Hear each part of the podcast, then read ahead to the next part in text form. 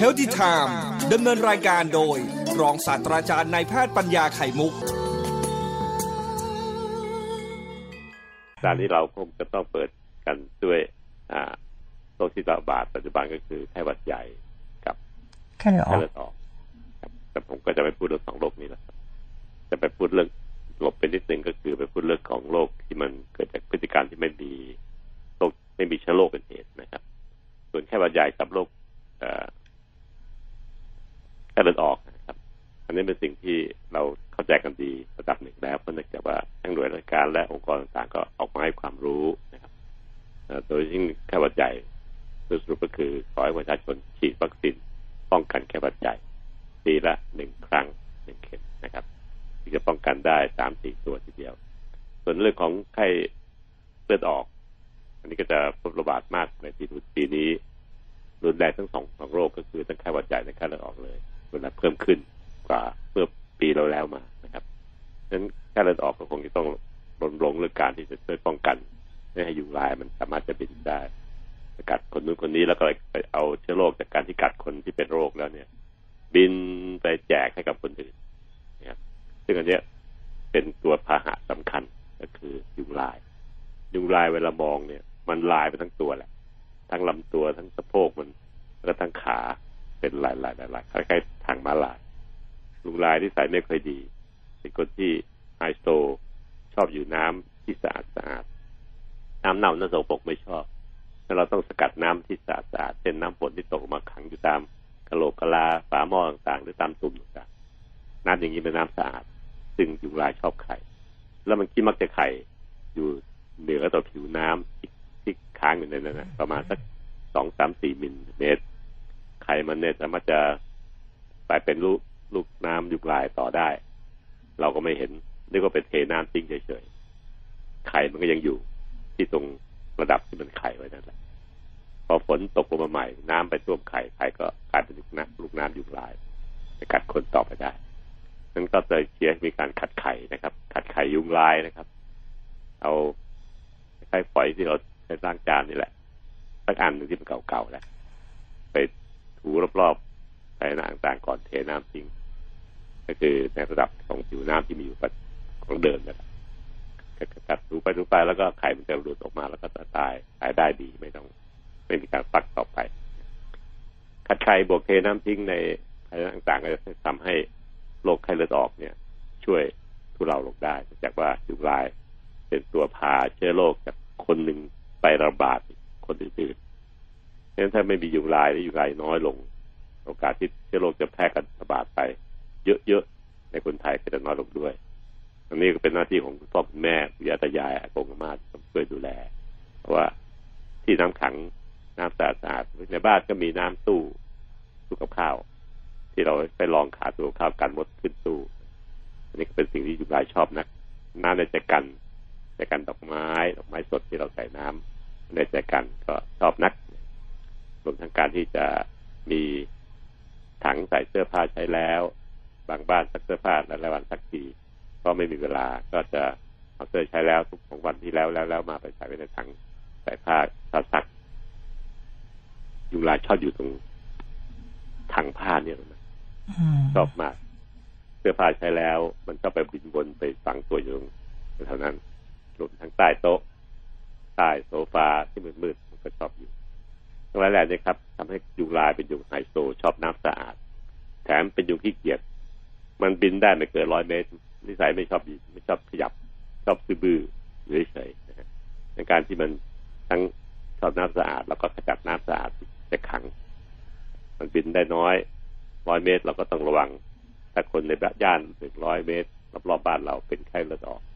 ก็ต้องระวังให้ดี เพราะมันมีกัดไปแไปกัดคนคนนั้นนะที่เป็นไข้เลือดออก แล้วก็บินมาถึงบ้านเราได้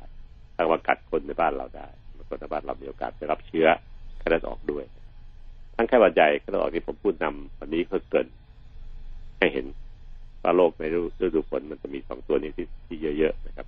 ส่วนโรคที่ไม่เกิดจากเชื้อโรคเลย ปัจจุบันนี้คงดีไม่พ้นต้องพูดเรื่อง NCD ซึ่งฟังได้ยิน NCD ตัวย่อ NCD อยู่เรื่อยๆ เพราะว่าพวกโรคแพทย์เราต้องการจะปลูกฝังความเข้าใจ สับตัวย่อตัวเนี้ย NCD ย่อมาจากโรคที่ไม่ติดต่อโรคที่ไม่มีการติดต่อ ส่วนใหญ่แล้วเกิดจากพฤติกรรมของเราเอง พฤติกรรมการกิน การขยับหรือบางทีเรียกว่าการอยู่การกินการอยู่ กินเยอะไปปวดลงพุงการอยู่คือขยับน้อยนั่งสือบืออยู่หน้าจอตลอดนะครับ การดื่มการสูบปีแล้วนะครับ การกินการอยู่การดื่มการสูบสุดท้ายคือความเครียดเป็นห้าเหตุ ของการทำให้เกิดโรค NCD ซึ่งปัจจุบันนี้ NCD นั้นแบ่งออกเป็นสามกลุ่มโรคก็คือกลุ่มโรคอ้วนลงพุงประมาณเจ็ดสิบแปดสิบเปอร์เซ็นเกิดจากอ้วนลงพุงมีไขมันในท้องเยอะ ไขมันทั้งตัวเนี่ย บางทีพวกหมอเราก็จะรู้ว่ามันไม่ค่อยเกี่ยวหรอกอ้วนทั้งตัวแต่ถ้าอ้วนทั้งตัวบวกกับพุงใหญ่ด้วย อันนี้เกี่ยวแน่ครับ NCD จึงประกอบด้วยโรคของโรคอ้วนลงพุงเจ็ดสิบแปดสิบเปอร์เซ็น ที่เหลือยี่สิบเปอร์เซ็นนี่ก็เกิดจากโรคของโรคปอด อันนี้ชัดเจนว่าเกิดจากการสูบบุหรี่นะครับ เกิดจากการที่มีมลภาวะทางอากาศเยอะๆเราหายใจเข้าไป อีกกลุ่มหนึ่งประมาณหกเจ็ดเปอร์เซ็นเกิดจากโรคมะเร็งทั้งสามกลุ่ม ปัจจุบันนี้องค์การอนามัยโลกก็รวมเป็น NCD โปรเจกต์โรคอ้วนลงพุงนั้น เยอะกว่าเพื่อนมีสิบกว่าโรคแก่เบาหวานความดันอัมพฤกษ์อัมพาตหัวใจขาดเลือดเกาต์เข่าเสื่อม ต่างๆเยอะแยะหมดเลยนะครับ รวมแล้วสิบกว่าโรคถังขยะใบใหญ่ใบนี้ชื่อไป NCD นะครับ เป็นตัวย่อจากภาษาฝรั่งไม่ต้องจำก็ได้นะครับจำย่อ NCD ไว้แล้วกัน มันเป็นโรคที่เราพยายามตั้งชื่อไทยครับ แต่ตั้งไม่ได้ครับ เพราะว่ามันโรคมันกระจาย ตั้งชื่อหนึ่งก็จะคุมบางทีก็เลยตั้งตั้งชื่อมาแล้วยิ่งยิ่งยุ่งใหญ่ ก็เลยเอา NCD ดีกว่าจำง่ายๆดี NCD ทำให้คนไทยตายปีละสามแสน โดยค่าเฉลี่ยประมาณนั้นจากโรคเอ็นโรคภายในกลุ่มของขยะ NCD เนี่ยครับเบาหวานความดันอัมพฤกษ์อัมพาตหัวใจขาดเลือดเก้าเส้นเสื่อมเก่าเสื่อมตามอันนี้นะครับคนไทยเสียชีวิตจากโรคนี้มากมาย แล้วก็ใช้เงินมากในช่วงปัจจัยชีวิต ประมาณสักแปดเดือนสุดท้ายก่อนเสียชีวิตเนี่ย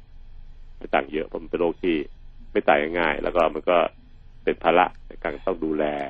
เป็นค่า การแพทย์หลายอันเช่นล้างไตค่าไอซียูค่าแอดมิดต่างๆหลายๆทีซ้ำๆซาก ๆคนทั้งลูกหลานก็ทำงานไม่ได้ แต่ว่าต้องมาคอยดูแล ผู้ใหญ่ที่รักยิ่งของเขา อันนี้ครับคือสิ่งที่ NCD มีปัญหาแต่ตอนนี้มันกระจายปัญหาไปทั่วโลกเลยทุกประเทศร้อยกว่าประเทศที่เราได้พูดคุยส่งการสื่อสารข้อมูลทางการแพทย์กันเนี่ย ก็เพราะว่า NCD เป็นปัญหาใหญ่ที่สุดของแต่ละประเทศทั้งนั้นประเทศประเทศที่เจริญแล้ว กินอาหารที่มันมีไขมันเยอะของทอดของผัดเยอะหวานจัดจัด เป็นเป็นเหตุของการเกิดโรค NCD มากมายครับ สัปดาห์นี้คืออังคารพุธพฤหัสมันจะพูดถึงเรื่อง NCD ไล่ไปเปิดเปิดฉากที่เบาหวานก่อนเลยพรุ่งนี้นะครับเบาหวานเป็นหัวแถวของกลุ่มโรค NCD ถือธงยืนนำหน้าขบวนเลย มันจะมาแล้ว มันเดินนำมาก่อนเบาหวานเข้าที่ใครก็ตามแต่ กลุ่มมันก็จะตามมาเลย โรคหัวใจขาดเลือดโรคเลือดสมองตีบตันเบาหวานความดันต่างๆ ก็ตามมาเป็นพวงนั้นการที่เบาหวานนั้นจะต้องถูกถูกพูดก่อน เพราะว่าถ้าเกิดเราป้องกันไม่ให้เกิดเบาหวานขึ้นในคนที่เรารัก หรือตัวเราเองก็ตามแต่ครับ NCD ก็จะไม่ค่อยมาลุกรานเรามากนักแต่ถ้าไม่ป้องกันเรื่องเบาหวานความดันสองตัวเนี้ยก่อน ก็จะมีปัญหาเรื่อง NCD ได้ชัดๆง่าย ๆด้วย นั้นเพราะฉะนั้นพรุ่งนี้เราเป็นต้นไปผมจะเริ่มพูดเบาหวานให้ฟังหน้าภาคพิสดารเบาหวานนี้เป็นเบาหวานที่ตกผลึกสำหรับคนไทยครับและการใช้ปฏิบัติได้จริงในการฟังที่ผมพูดอังคารพุธพฤหัส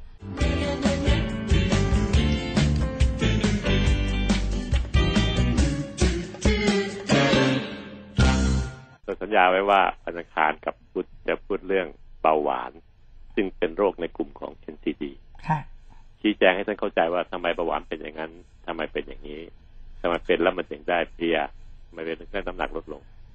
เบาหวานนั้นจริงๆแล้วเป็นโรคที่ค่อยเป็นค่อยไปนะครับท่านผู้ฟังครับ เกิดผลเหตุจากการที่น้ำตาลในเลือดเนี่ย มันไม่ได้ถูกใช้มากตามปกติเขาปกติใหม่แล้วนะครับ ตามปกติที่ร่างกายควรจะใช้ควรจะใช้สักขนาดร้อยหนึ่งแต่มันใช้น้อยลงน้อยลง ทำไมใช้น้อยลงก็เพราะว่าน้ำตาลมันไม่ได้ถูกเผาในเซลล์นะครับน้ำตาลอยู่ในกระแสเลือด ในเลือดไม่มีเตาเผา ไม่มีเตาเผาน้ำตาลพียงแค่พาให้เลือดวิ่งไปอาบทุกเซลล์ในร่างกายเท่านั้นเอง แล้วก็พาน้ำตาลไปด้วยน้ำตาลจึงไม่ลดลงถ้าน้ำตาลอยู่ในเลือด เพราะไม่มีเตาเผาจำเป็นที่น้ำตาลจะต้องถูกส่งเข้าไปในเซลล์ เซลล์เราก็คือเซลล์สมอง เซลล์ปอด เซลล์ตับต่างๆเนี่ย ในเซลล์นั้นจะมีเตาเผาน้ำตาลเพื่อใช้เป็นพลังงานได้ครับ น้ำตาลอยู่ในเลือดไม่ถูกใช้เพราะไม่มีเตาเผา แต่เลือดมีหน้าที่พาน้ำตาลไปอาบทุกเซลล์ เพื่อเซลล์ดูดไปใช้ไปเผาในเซลล์ นี่คือสัจธรรมของร่างกายมนุษย์เลือดจะพาทั้งน้ำตาลทั้งออกซิเจนทั้งโปรตีนคาร์โบไฮเดรตไขมันต่างๆเราถึงบอกว่าให้กินอาหารครบห้าหมู่และแถมเลือดก็พาน้ำตาลไปด้วยไป ถึงเซลล์เช่นเซลล์สมอง เซลล์สมองอยากได้น้ำตาล กวักมือเรียกเลยมานี่มานี่ฉันอยากได้น้ำตาลเลือดก็บอกว่าเอาไปเลย พามาให้ถึงหน้าบ้านแล้วเซลล์สมองก็พยายามเปิดประตูเพื่อจะรับน้ำตาลเข้าบ้าน นี่คือเหตุสำคัญที่เกิดขึ้นในร่างกายมนุษย์ แต่น้ำตาลนั้น ธรรมชาติกลัวมันเข้าเซลล์แยะเกินไปโดยไม่มีการควบคุม เซลล์มันจะโป่งจะแตกจะเข้มเป็นน้ำเชื่อมทำงานไม่ได้ จึงสั่งไว้ว่า น้ำตาลคือกูโคสน้ำตาลห้ามเธอเข้าไปในเซลล์เอง เพราะจะคุมไม่ได้ จะเกิดกินหวานแยะ ก็จะเข้าไปในเซลล์แยะเกิน เซลล์ก็จะมีน้ำเชื่อมอยู่ข้างใน หวานเข้มเกินไป เซลล์ก็จะแตกตาย เซลล์ก็จะทำลายเพราะฉะนั้นต่อขึ้นไปน้ำตาลจะเข้าเซลล์ได้ ต้องอาศัยตัวพาที่เป็นพาหะพาเข้าไปในเซลล์ ผ่านทางผนังเซลล์หรือรั้วบ้านนี่แหละชื่ออินซูลินอินซูลินจึงเป็นตัวที่จะพาน้ำตาลเข้าเซลล์ครับ ทุกเซลล์ในร่างกายใช้น้ำตาลทั้งนั้นเป็นพลังงาน แต่เซลล์นั้นรับจากและรับกลูโคสเข้าไปมากน้อยไม่เหมือนกัน แต่ละอวัยวะดังนั้นการที่เซลล์แต่ละอวัยวะใช้น้ำตาลเข้าเองไม่ได้ ต้องใช้อินซูลินเป็นคนพาเข้าไปแต่ละแต่ละอวัยวะก็มี ลักษณะการใช้น้ำตาลไม่เหมือนกันด้วย เล็กกลางใหญ่ที่มีผลทำให้ร่างกายเราเนี่ยต้องใช้อินซูลินเป็นประจำร่างกายสร้างอินซูลินมาจากตับอ่อน ตับอ่อนไม่ใช่ตับไม่ได้ตับข้างขวาเราเนี่ยนะครับตับตับอ่อน แล้วก็สร้างออกมาแล้วก็เข้าสู่กระแสเลือด มันจึงมาพร้อมกับน้ำตาล อินซูลินเป็นอยู่ในกระแสเลือด เปรียบเสมือนรถกระบะรถกระบะที่เราใช้กันเนี่ยแหละในเมืองไทยเยอะแยะเลย คนขับอยู่ที่แคปรถข้างหน้า กระบะข้างหลังว่างอยู่ อินซูลินเป็นเหมือนรถกระบะครับ เมื่อขับอยู่ในกระแสเลือดพาไปเรื่อยๆพอถึงอายุต่างๆระหว่างอยู่ในเลือดมันก็บรรทุกน้ำตาลเต็มกระบะเลยครับ ขับไปเรื่อยๆพอถึงเซลล์จะเข้าน้ำตาลบอกว่า ผมเข้าไม่ได้ที่ที่ตรงพาผมผ่านผนังเซลล์เข้าไปถึงจะเข้าได้อินซูลินก็มาถึงเซลล์ก็ยื่นบัตรเด็กยื่นให้ผนังเซลล์เปิดประตูรับผมหน่อย ผมมีบัตรเด็กพาน้ำตาลมาครับ ผมชื่ออินซูลินเซลล์ต้องการใช้น้ำตาลก็เปิดประตูรั้วบ้าน เพื่อให้รถกระบะขับเข้าไปในในในบ้านเมื่อรถกระบะขับเข้าในเขตรั้วบ้าน น้ำตาลก็ตามเข้าไปด้วย เพราะอินซูลินมันทุกน้ำตาลมาเต็มกระบะเลย เห็นไหมครับว่าน้ำตาลเข้าเซลล์ด้วยวิธีการต้องมีคนขับรถพาเข้าไป คนนั้นก็คืออินซูลินเป็นรถกระบะที่พาน้ำตาลเข้าเซลล์ พอเข้าเซลล์ได้ปั๊บคนในบ้านนั้นต้องการใช้น้ำตาลอยู่แล้ว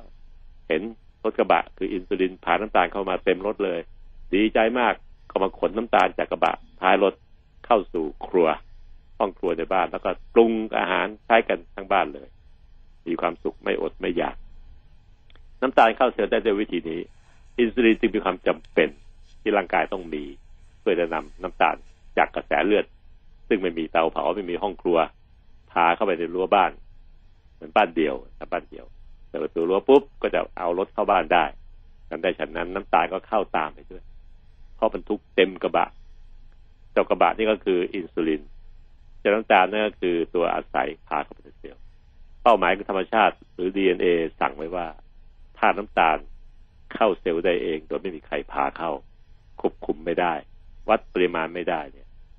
ในเซลล์มันจะหวานจัดเข้มจัด ไม่เป็นน้ำหวานแล้วจะกลายเป็นน้ำเชื่อม ถ้าน้ำเชื่อมเกิดขึ้นในเซลล์เซลล์ตายแน่ๆมันเข้มเกินไปดังนั้นอินซูลินจะเป็นตัววัด เป็นตัวช่างตวงวัด เพื่อควบคุมปริมาณการเข้าของน้ำตาลจากเลือดเข้าสู่เซลล์ ถ้าน้ำตาลในกระแสเลือดมาก และในเซลล์ก็มากด้วย ถ้าเป็นอย่างนี้แล้วก็อินซูลินจะไม่พาเข้าในเซลล์ เพราะในเซลล์ต้องการมีความต้องการใช้มากอยู่แล้ว มีน้ำตาลมากอยู่แล้ว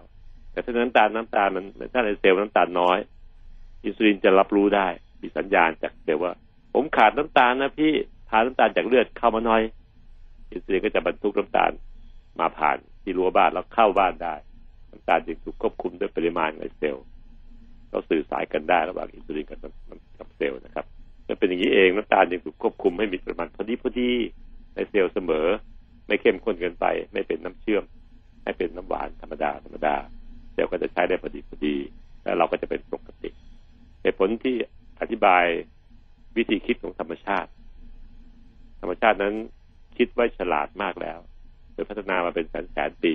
มนุษย์มีการพัฒนาโดยคำสั่งเหล่านี้ครับถูกควบคุมด้วย DNA ของเซลล์เพื่อคุมการเปิดประตูปิดประตูให้อินซูลินหรือรถกระบะพาเข้ามามากกลางหรือน้อย ตามความต้องการของเซลล์เองต้องการน้ำตาลมาก ก็เปิดประตูให้อินซูลินเข้ามามากด้วยต้องการน้ำตาลนิดเดียว ก็เปิดประตูให้อินซูลินหรือรถกระบะเข้ามาสองสาคัญก็พอแล้วถ้าพูดอย่างนี้ครับเพื่อนฟังคงเข้าใจว่าทำไมน้ำตาลจึงต้องอยู่ในกระแสเลือดเรากินถ้ามันเข้าเซลล์ไม่ได้เอง ก็เพราะว่ามันต้องการควบคุมไม่ให้เซลล์นั้น มีน้ำตาลเข้มจนเกินไปข้นจนเกินไปจนกลายเป็นน้ำเชื่อมเซลล์ตายแน่ๆจึงสั่งให้สร้างรถกระบะเป็นตัวขนน้ำตาลจากเลือดเข้าสู่เซลล์ รถกระบะนี้ชื่ออินซูลิน สร้างจากตับอ่อน ควบคุมปริมาณการมีน้ำตาลในเซลล์ให้พอดีพอดี ไม่น้อยไป ถ้าน้อยไปก็ใจสั่นใจวิวเป็นลม คนเป็นเบาหวานใช่ไหมครับน้ำตาลตกใจวิวเป็นลมไปน้ำตาลมากไปก็ไม่มีปัญหา แต่ว่าถ้าเกิดว่าร่างกายต้องการใช้เมื่อไหร่ อินซูลินจะตอบสนองด้วยกันสัญญาณที่ส่งต่อกัน ทั้งหมดทั้งหลายแหล่นี้ควบคุมด้วย DNA ของเซลล์ นะฟังเข้าใจป่ะจ๊ะเข้าใจค่ะอาจารย์พยายามจะไม่แทรกเพื่อให้คุณผู้ฟังได้เห็นภาพว่าข้างในมันคือคุณหมอกำลังเอ็กซเรย์ให้เราได้เห็นภาพ เราจะได้เข้าใจว่าเออเนาะบางคนที่เขาเป็นเบาหวานแล้วก็ต้องฉีดอินซูลินก็เขาฉีดทำไมเนาะอ่าฉีดทำไมคนเบาหวานกลุ่มที่ฉีดอินซูลินเพราะว่าตับอ่อนมันไม่สร้างรถกระบะแล้วโรงงานมันแย่เต็มทีก็สร้างกันวันละร้อยคัน ไอคนที่เป็นเบาหวานหนักๆที่ต้องฉีดอินซูลิน สร้างมาแค่สิบคัน อืมขนไม่ทันผ่าไปต้องเก้าสิบคันน้ำตาก็ผ่าไม่มีตัวเครื่องมือผ่าน้ำตาเข้าคุณหมอเขาก็รู้อ๋อ มันสร้างน้อยยังไงไงว่าขนน้ำตาลไม่เยอะ อยากอะไรเลย ห้องแลบผลิตอินซูลินออกมาเลยสร้างรถกระบะโรงงานโรงงานรถยนต์ต่างๆที่เรามีในเมืองไทยเยอะสร้างมาหน่อยที่เก้าสิบคันก็ฉีดไปรถคนไข้คนนั้นก็จะมีรถกระบะวันนี้ครบร้อยคันเพราะว่าตัวเองสร้างได้แค่สิบคุณหมอฉีดให้อีกเก้าสิบคัน น้ำตาลก็จะพาอีกทีก็จะพาน้ำตาลเข้าเซลล์ได้เป็นปกติ ชีวิตก็ดำเนินไปตามปกติ วันแล้ววันเล่าแต่รถกระบะที่หมอสร้างให้เนี่ย มันไม่ได้อยู่ถาวรฉีดจิ้งเข้าไป อยู่ได้ประมาณสักหกเจ็ดชั่วโมงแล้วก็สลาย มันเป็นรถกระบะที่สร้างจากวัตถุวัตถุที่ไม่คงที่ ไม่ใช่เป็นเหล็กไม่เป็นตัวถังรถแบบที่เราใช้กันปัจจุบัน ไม่เหมือนกับที่ร่างกายสร้างขึ้นมาใช้ครับเป็นสร้างได้ตลอดเวลาวันนี้สลายไปแล้วพรุ่งนี้ก็สร้างเพิ่มมาอีกโดยตับอ่อนมันสร้าง แต่ถ้าเกิดว่าตับอ่อนมันพังไปเช่นคนที่เป็นเบาหวานแบบชนิดที่ต้องฉีดอินซูลินเนี่ยตับอ่อนมันสร้างไม่ได้แล้ว ร่างกายจึงต้องรับจากคุณหมอที่สั่งอินซูลินให้ฉีดให้ เพื่อสร้างรถกระบะปลอมๆหรือไปช่วยขนน้ำตาลเข้าเซลล์นั่นเองครับแต่ไม่ดูนะเข้าใจค่ะสถานการณ์ยังไม่อยากถึงขั้นนี้นะก็ต้องเริ่มดูแลตัวเอง ตั้งแต่ตอนนี้ต้องรู้ที่มาที่ไปว่า เอ๊แล้ว ก็กินอยู่อย่างไรล่ะจะจะได้ให้มันพอดีพอดีกับความต้องการร่างกาย เดี๋ยวช่วงหน้าอาจารย์สง่าดามาพงศ์จะมาคุยเรื่องการกินนะคะราะว่าทีนี้เราต่อกันนะครับเบาหวานเต็มรูปแบบภาคพิสดารนะครับที่จะเห็นว่าทำไมคนต้องเบาหวานต้องขี่เยอะตอนกลางคืนทำไมมันถึงได้อ่อนเพลียนักหนาทำไมน้ำหนักลดได้ทำไมต้องอรู้สึกว่าตัวเองนั้นติดเชื้อง่ายนะครับคำตอบว่าทำไมทำไมทำไม ซึ่งอันนี้ครับ จะฟังจากรายการที่ที่ทานที่ผมพยายามอธิบายให้ แล้วก็มีรายการอื่นอีกหลายรายการนะครับ ที่จัดอยู่นะครับนาก็ต้องช่วยประสานทันด้วยนะครับคุณแจ็คกับคุณหมอ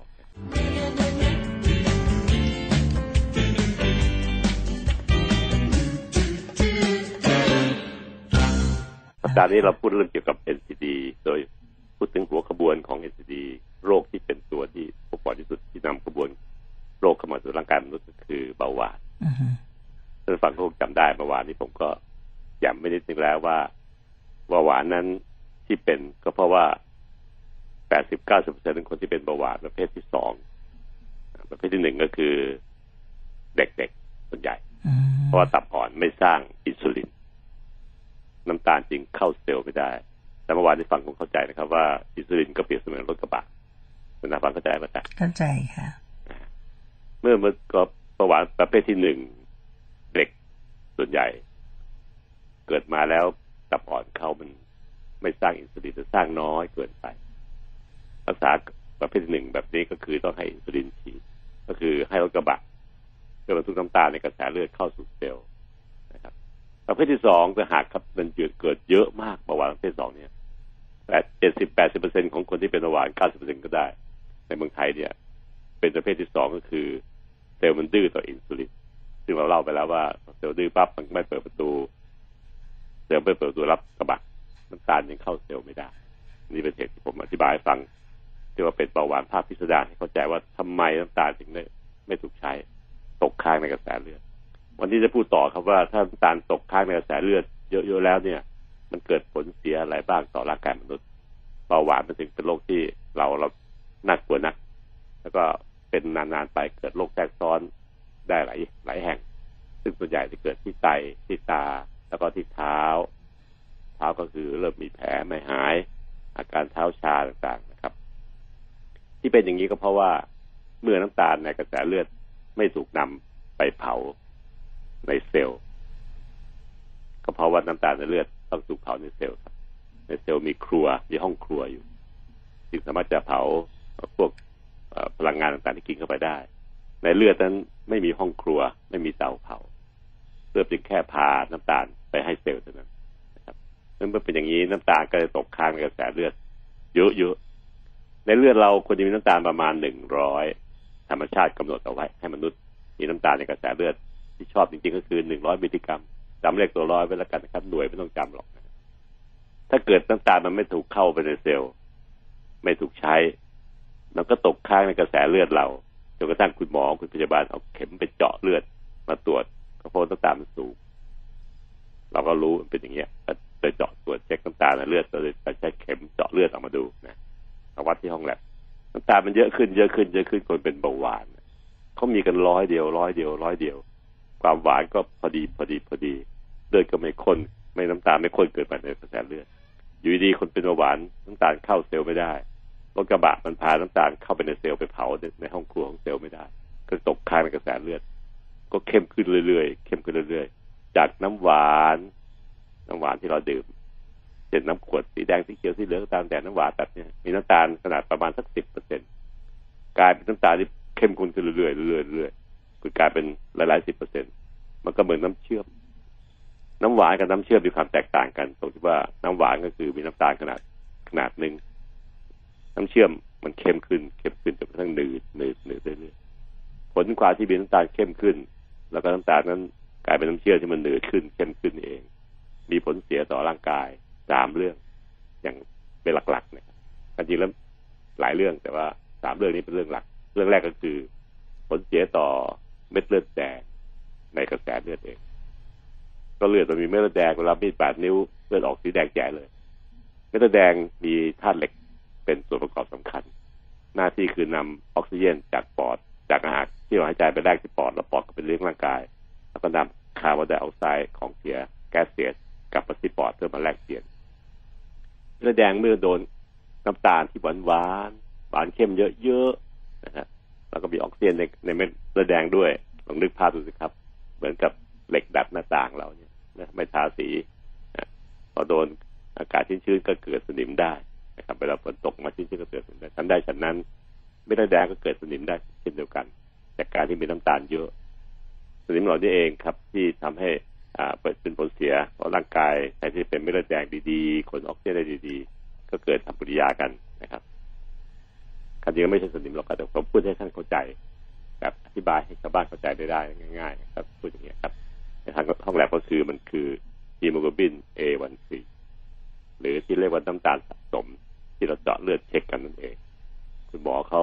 เห็นมันเป็นของเสียเป็นข้อเสียของน้ำตาลในเลือดเข้ม ก็เลยเอาประโยชน์มาใช้ประโยชน์ซะเลยโดยวัดน้ำตาลที่มีเอวันซีเนี่ยครับ มันเป็นตัวกำหนดว่าเบาหวานนั้นมีลักษณะรุนแรง หรือปานกลาง หรือเป็นน้อยๆวัดจากปริมาณน้ำตาลสะสมที่เกิดขึ้นที่เป็นเลือดแดงนี่เองพลิกสถานการณ์จากเจ้าตัวร้ายมาเป็นเป็นประโยชน์ในการวินิจฉัยโรค ปัจจุบันนี้คนที่เป็นเบาหวานจึงถูกเจาะน้ำตาลสะสมหรือ A1C เนี่ยแทบทุกคนแหละครับเพื่อประเมินดูว่าในร่างกายนั้นย้อนหลังไป90วันมีภาวะที่น้ำตาลสูงอยู่นาน ใช่หรือไม่ ถ้าใช่ใช่มากมากมากหรือปานกลางหรือน้อยๆ มันจะเป็นตัวบอกว่ารักษาโรคเบาหวานของคนคนนี้มากหรือกลางหรือน้อยไปบอกได้เยอะแล้วคุณหมอก็เชื่อเรื่องนี้มากขึ้นมากเรื่อยๆว่า มันเป็นตัวบอก จริง ๆ ว่าสภาพของโรคเบาหวานนั้น จะมากหรือกลางจะน้อยครับนี่ก็คือสิ่งที่ผมเล่าให้ฟังเหตุผลแรกก็คือเมื่อน้ำตาลสูงในกระแสเลือด ไม่เข้าเซลล์ ไม่ถูกเผาไม่ถูกใช้ ก็ไปทำให้เม็ดเลือดแดงเริ่มมีปัญหากลายเป็นน้ำตาลสะสมที่เราใช้ตรวจกันนี่แหละ นี่แหละ นี่แหละนะครับ ข้อสองคือเมื่อน้ำตาลมันเข้มขึ้นมาก มันจะเป็นพิษต่อเซลล์เยื่อบุภายในของหลอดเลือดทั่วร่างกาย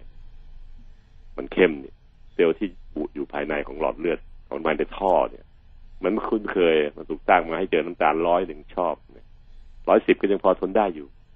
พอพันเป็นร้อยแปดสิบร้อยเก้าสิบเนี่ยมันเข้มเกินไอ้เซลล์มันเป็นของนุ่มๆมาก่อนพอเจอของที่ตัวเองไม่ชอบนานๆนานๆนานๆไหลอยู่นั่นแหละ ในเรื่องของน้ำตาลเข้มตลอดเวลา เซลล์จึงเสื่อมไปมีการอักเสบแล้วก็หนาตัวขึ้น มีผลทำให้หลอดเลือด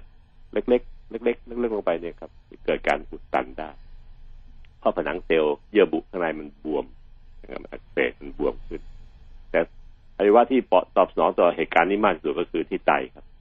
เพราะในไตมีหลอดเลือดฝอยๆขนาดเล็กเนี่ยเยอะมาก เป้าหมายของไตการกรองของเสีย จึงต้องให้หลอดเลือดในไตเยอะ ให้มีหลอดเลือดฝอยๆเยอะจะได้กรองออกจากหลอดเลือดเหล่านี้ของเสียทิ้งไปให้หมดนะเมื่อเป็นอย่างนี้ ลอดเลือดทั่วร่างกายก็จึงเสียหายไปยิ่งที่ไต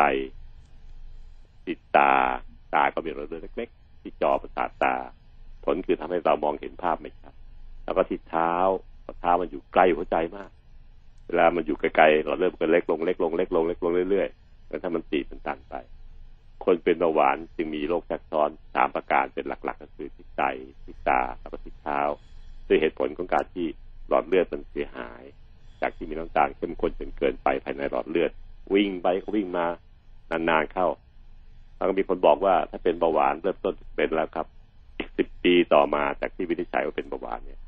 จะต้องมีโรคแทรกซ้อนเกิดขึ้นที่ไตซึ่งการที่ล้างไตปัจจุบันนี้ในประเทศไทยนะครับ เกินห้าสิบเปอร์เซ็นเหตุมาจากเบาหวาน เป็นมานานๆเกินสิบปีขึ้นไปแล้ว เอาใหม่นะครับ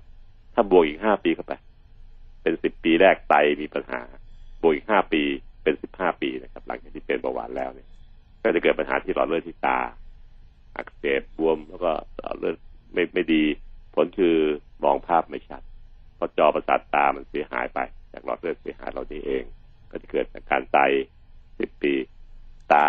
สิบห้าปีต่อมาและอีกห้าปีบวกเข้าไปก็คือเป็นที่เท้า เป็นครบยี่สิบปีสิบปีเป็นไตสิบห้าปีเป็นที่ตาและยี่สิบปีหลังเป็นเบาหวาน มีผลที่เท้าเลยครับ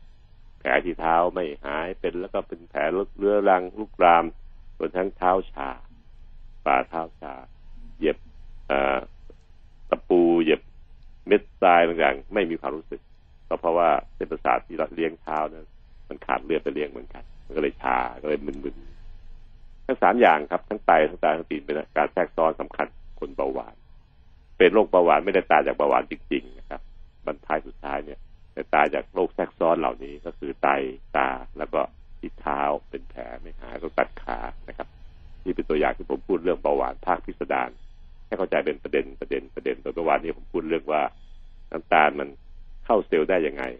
เพราะธรรมชาติไม่ให้มันเข้า มันต้องอาศัยเกาะหรือขึ้นบนกระบะเพราะกระบะพาเข้าเซลล์กระบะนี่คืออินซูลินวันนี้บอกว่าถ้าน้ำตาลในเลือดสูงเข้าเซลล์ไม่ได้นาน ก็จะเกิดพิษต่อเม็ดเลือดแดงเป็นพิษต่อผนังภายในหลอดเลือด และที่สามเป็นพิษต่อโรงงานสร้างอินซูลินเลยก็คือที่ตับอ่อนสามพิษที่เกิดขึ้นจากการที่น้ำตาลเลือดสูงนี่เองมีผลทำให้คนไข้เบาหวานนั้นมีโรคแทรกซ้อนเยอะแยะครับรวมทั้งรวมทั้งแล้ว สุดท้ายก็คือการรักษาก็ต้องมุ่งมารักษาอาการแทรกซ้อนเหล่านี้ด้วยการรักษาโรคเบาหวานนะครับเมื่อกี้ฟังต่อ วันนี้ก็ขอจบแค่เบรกที่หนึ่งแค่นี้ก่อน คุณน่าฟังเข้าใจไหมจ๊ะเข้าใจค่ะอาจารย์ถ้าสามารถเอามารวมกันทั้งวันจันทร์อังคารพุธจะได้ซีรีส์ที่พูดถึงเบาหวานที่คนจะเข้าใจได้ และเป็นเบาหวานประเภทภาพพิสดารที่คนไม่เห็นในภาพ เห็นแต่น้ำตาลในเลือดสูงเดี๋ยวผมพยายามเล่าให้คนไทยฟัง เพราะว่าผมพบว่าความรู้นั้นคนไทยรับได้ทุกคนแหละถ้าสื่อสารให้เข้าใจได้แล้วก็จะได้ไปใช้ดีเป็นผลดีต่อตัวเองในการปฏิบัติในการป้องกันไม่ให้โรคมันรุนแรงขึ้น รวนทั้งการไปดูแลคนที่ท่านรักในครอบครัวนะครับ ที่เป็นเบาหวานอยู่ จะได้เข้าใจได้ว่ามันเป็นเพราะอย่างนี้เองทำไมโรคไตจึงเกิดหลังเบาหวานทำไมตามันถึงมัวภาพไม่เห็นหลังหลังเป็นเบาหวานครบสิบห้าปีทำไมเท้ามันถึงได้ชา แล้วก็เป็นแผลไม่หายสักทีอธิบายให้เห็นอย่างนี้นะครับ จะได้เข้าใจกันมาก ๆนะครับ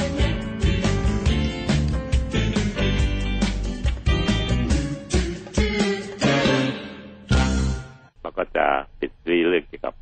NCD เบาหวาน ที่พูดเบาหวานเรื่องเดียวก็เพราะว่ามันเป็นหัวแถวค่ะเป็นหัวหน้าใหญ่ของโรคกลุ่ม NCD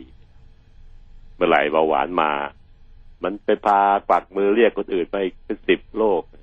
ก็ค่อยไหลตามมาทีละโรคสองโรคสามโรคสี่โรคเช่น ความดันโลหิตสูงตามมาครับหัวใจตีบตันขาดขาดเลือดไปเลี้ยงหลอดเลือดสมองตีบตัน โรคเกาต์โรคเข่าเสื่อมโรคอะไรพวกนี้อยู่ในกลุ่มของ NC ทั้งนั้นคอืรับมมันเป็นเหตุมาจากการที่ไขมันในร่างกายเยอะ70 80เปอร์เซ็นมาจากอ้วนลงพุงอ้วนลงพุงนะครับขอเน้นนะครับ เราสามารถเช็คตัวได้ตัวเองได้ก็ตรงที่ว่า เอาสายวัดตัวทั่วๆไปนี่แหละครับมาวัดรอบพุงโดยวัดผ่านจุดของสะดือเลย อย่าให้มันต่ำกว่าสะดือ อย่าให้มันสูงกว่าสะดือมากเกินไปวัดผ่านรอบเอวเราค่ะ มันต้องไม่ใหญ่กว่าความสูงของเรา ความสูงเป็นเซนนะครับ หารสองครึ่งครึ่งหนึงความสูง ต้องไม่เยอะกว่าครึ่งหนึ่งของความสูงของใครคนนั้นคนนั้นคนนั้นรุนาสูงเท่าไหร่ ตอนนี้เหลือร้อยห้าสิบอ่าร้อยห้าสิบความความครึ่งหนึ่งก็ต้องเป็นมาเจ็ดสิบห้าอ่าห้าสิบเจ็ดสิบห้าเจ็ดสิบห้าเซนนุนาวัดรอบปรุงนุนาผ่านแนวสะดือให้มันขนานกับพื้นนะอย่าให้สายวัดมันเอียงไปเอียงมา ค่ะ ถ้าใหญ่กว่า75เซนใหญ่กี่เซนก็ตามแต่จำไว้ แล้วก็เราก็มาลดมันลงไปโดยการลดความอ้วนโดยรวมเนี่ยควบคุมปริมาณอาหารที่กินออกกำลังกายที่พอพอดีพอดีอย่าให้ออกเยอะนะครับ เช่นเดินอืมเริ่มจากการเดินทำสองอย่างนี้แหละครับ แต่จิตใจที่เข้มแข็งตั้งมั่นทนอดกลั้นที่จะทำพุงจะลดลงเร็วกว่าน้ำหนักที่ลด ขนาดพุงนี่มันแปลกนะมันลดลงเร็วกว่าเพราะไขมันในท้องมันถูกเอาไปใช้เร็วกว่าอืม ตัวร่างกายมันก็รู้เนี่ยไอ้ตัวที่ตัวแสบอยู่ในพุงนี่แหละพอเจ้าของตั้งใจลดพัวก็ไปควักจากไอ้ที่พุงก่อนแหละเพราะรู้ว่านี่เป็นตัวแสบที่มันมีอันตรายกับสุขภาพ ยอมไม่ได้ยอมให้มันใหญ่ไม่ได้ มันจะไปควักโดยใช้ฮอร์โมนหลายตัวเช่นกลูคาก้อนเนี่ยเอามาควักไขมันนี่มาละลาย เอามาใช้เผาให้หมดแล้วดีอย่างที่ว่าเข้าข้างร่างกายเราคือไปเอาไอ้ตัวแสบออกก่อน น้ำหนักค่อยลง แต่พุงลดลงเร็วมาก ซึ่งบางทีคนที่ลดหนักหรือทั่วไปจะบอกเคยบอกเลยว่าพอเริ่มลดก็รู้สึกว่ากระโปรงหรือกางเกงมันเริ่มจะหลวมลง เพราะพุงมันเล็กลงกางเกงกับกระโปรงเนี่ยที่ใส่อยู่เนี่ยมันไม่ลดขนาดมันเป็นผ้า มันไม่ลดไม่ปรับตัว พอพุงลดมันก็รู้สึกหลวมได้เองแหละนี่ครับคือสิ่งที่ผมช่วยให้ทำนะครับ แค่ลดปริมาณอาหารนะครับ เมนูบางอย่างถ้าอยากกินก็กินไปเลยครับ เพราะว่า มันไม่ทำให้เราเอ่อนักดาอะไรหรอกแต่คุมเมนูมากแบบก็ชวนกันในในในสังคมในโซเชียลเราจะเครียดมากนะเอกตั้งใจเครียดมากแล้วบางทีอยากกินนั่นนไม่ได้กินก็เครียดอีก มันเครียดทุกด้านทั้งลบทั้งบวก ไม่เกิดผลดีกับเรื่องจิตใจที่ต้องตั้งมันเราเน้นที่ตั้งมันถ้าเกิดว่าเราคุมแค่ปริมาณอาหาร ไม่ให้เกิน ไม่ให้เกินจำไว้เลย เกินแค่ไหน เกินสโลแกนคือหนึ่งมื้อหนึ่งจานวันนึงกินข้าวสามมื้อก็ได้แค่ข้าวสามจานอย่าเกินนี้แล้วกันมันไม่มีทางอ้วนขึ้นรับรองได้นะครับอันนี้ไม่ไม่คิดจุบจิบจุบจิบจิ้มซ้ายจิ้มขวานะครับ อันนั้นไม่ไม่เอานะครับ ตัดออกไป แล้วก็น้ำบัดลมเลิกสักทีรวมทั้งการที่จะหลีกเลี่ยงของทอดของมันด้วย เอาแค่นี้ครับลดน้ำหนักทำแค่นี้ อย่าเรื่องเยอะมันจะได้ไม่มีปัญหา ไปอ่านนู่นนี่นั่นที่เขาพูดกันแล้วเรื่องมันเยอะ มีสูตรนั้นสูตรนี้อะไรเนี่ยครับ ก็ทำให้เราเนี่ยต้องไปเครียดกับสูตรนั้น ตั้งใจทำแต่มันไม่ยั่งยืนหรอกครับชีวิตคนเรามันจะไปทำสูตรไหนได้ตลอดตลอดชีวิตได้ยังไงเออที่เดียวก็เพื่อนมาอีก สู้เอาแบบควบคุมปริมาณยั่งยืนแน่รับรองได้เพราะมันคือการกินอย่าเยอะนั่นเองอยากกินอาหารอะไรกินได้ เอาพอดีพอดีแค่นี้ครับร่างกายจะลดลงโดยภูมิมันจะลดก่อน มันลดนำมาในการในการศึกษาในการแพทย์เราพบแหละนะครับถ้าภูมิลดลงเต็มที่ก็จะสบายมากถึงอย่างนุนาก็ถึงเจ็ดสิบห้าเซนอืมเกินเกินสรุปแค่นี้นะครับผมจบท้ายลงด้วยว่าเบาหวานนั้นที่เราพูดมาเมื่อวานอังคารมันเกิดเพราะอินซูลิน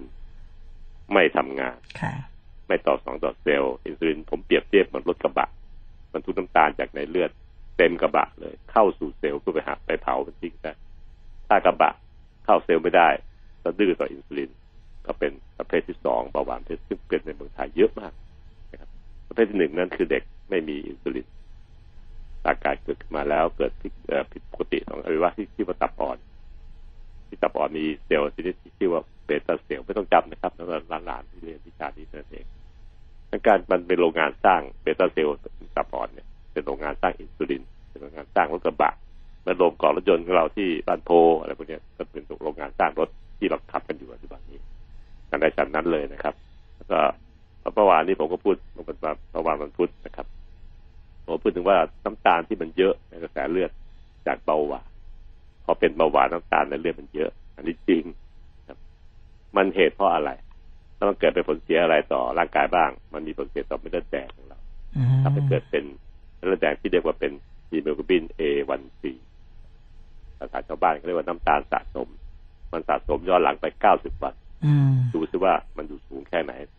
ย้อนหลังไปเก้าสิบวัน เป็นนักสืบให้คุณหมอ ผู้รักษาโรคจะได้รู้ว่าคนไข้คนนี้มีน้ำตาลในเลือดสูงอยู่คาอยู่เนี่ยเก้าสิบวันย้อนหลังไปจริงไหมสูงแค่ไหน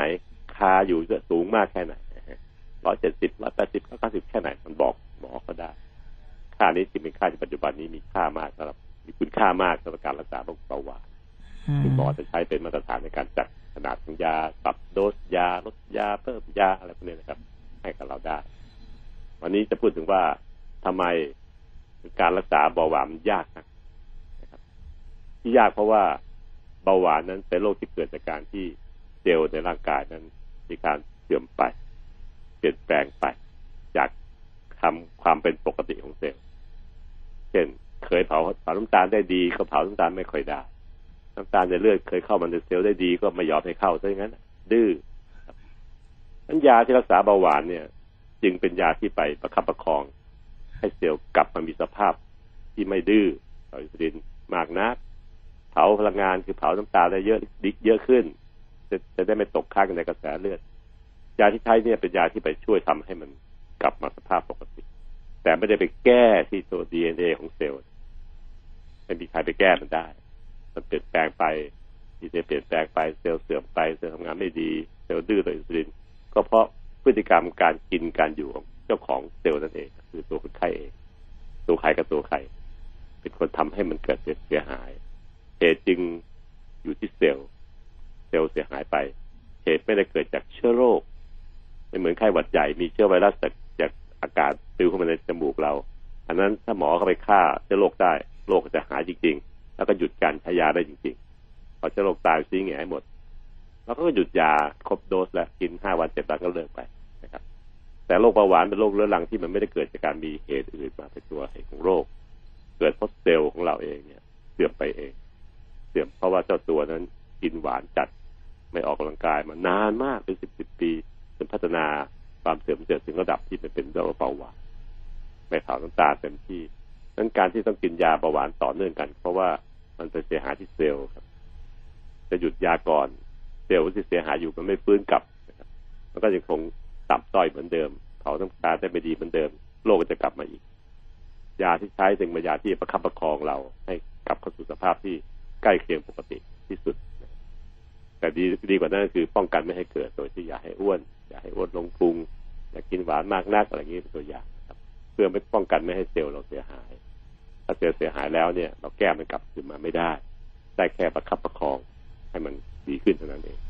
นี่คือสิ่งที่เป็นความจริง และพยายามอธิบายให้ท่านฟังและรับทราบว่าที่เรากินยาเบาหวานต่อเนื่องกันเลิกไม่ได้ถ้าเลิกปั๊บมันหงายเงยขึ้นมาเลยน้ำตาเนี่ยครับก็เพราะว่าเซลล์เราไม่สามารถจะจัดการกับมันได้เองแล้วอัตโนมัติทำไม่ได้แล้ว ต้องการความช่วยเหลือจากยาที่ช่วย หยุดยาร่างกายก็จะทรุดโทรมลงนะครับฉะนั้นถ้ามียา support อยู่ตลอดทุกวันทุกวันเราก็มีอายุยืนยาวไปถึงแก่ถึงเฒ่าได้ เป็นอย่างนี้เอง หยุดยาก่อนยังไม่ได้ นอกจากจะค่อยๆลดลงนั่นเอง มันต่างกับโรคติดเชื้อ นั้นเกิดว่ามีเชื้อโรคพอหมอฆ่าเชื้อโรคหมด เราก็หยุดยาได้ จะไปเทียบกันไม่ได้นะครับ โรคสองกลุ่มเนี้ยกลุ่มที่เกิดจากความเสื่อมของเซลล์เช่นเบาหวานความดันอะไรพวกนี้นะครับหรือหลอดเลือดตีบตันแข็งตัว ตีบตันขึ้นเทียบกับโรคของการติดเชื้อไม่ได้ แต่เราเอาไปเทียบกัน เราอยากจะหยุดยากินปั๊บนึงก็หยุดละ ใจไม่ไม่อยากกินละแล้วก็เอาค่าของยาเจ้าที่กินแบบหายได้เองเนี่ย ไปเทียบกับยาที่กินโดยเบาหวานนะครับ กินจากการรักษานานๆกลัวไตเสื่อมกลัวตับเสื่อม ไม่จริงนะครับ ยาสองประเภทรักษาโรคสองกลุ่มนี้มีค่าของยาแตกต่างกัน ภสัชกรที่ปรุงยาขึ้นมา คุณหมอที่ปรุงยาขึ้นมาเนี่ยเขาก็คิดเรื่องนี้แล้ว แล้วเขาก็ทำให้ยามันไม่มีผลต่อตับต่อไตถ้ากินตามที่คุณหมอกำหนดนะครับ กินนานได้ไม่มีปัญหา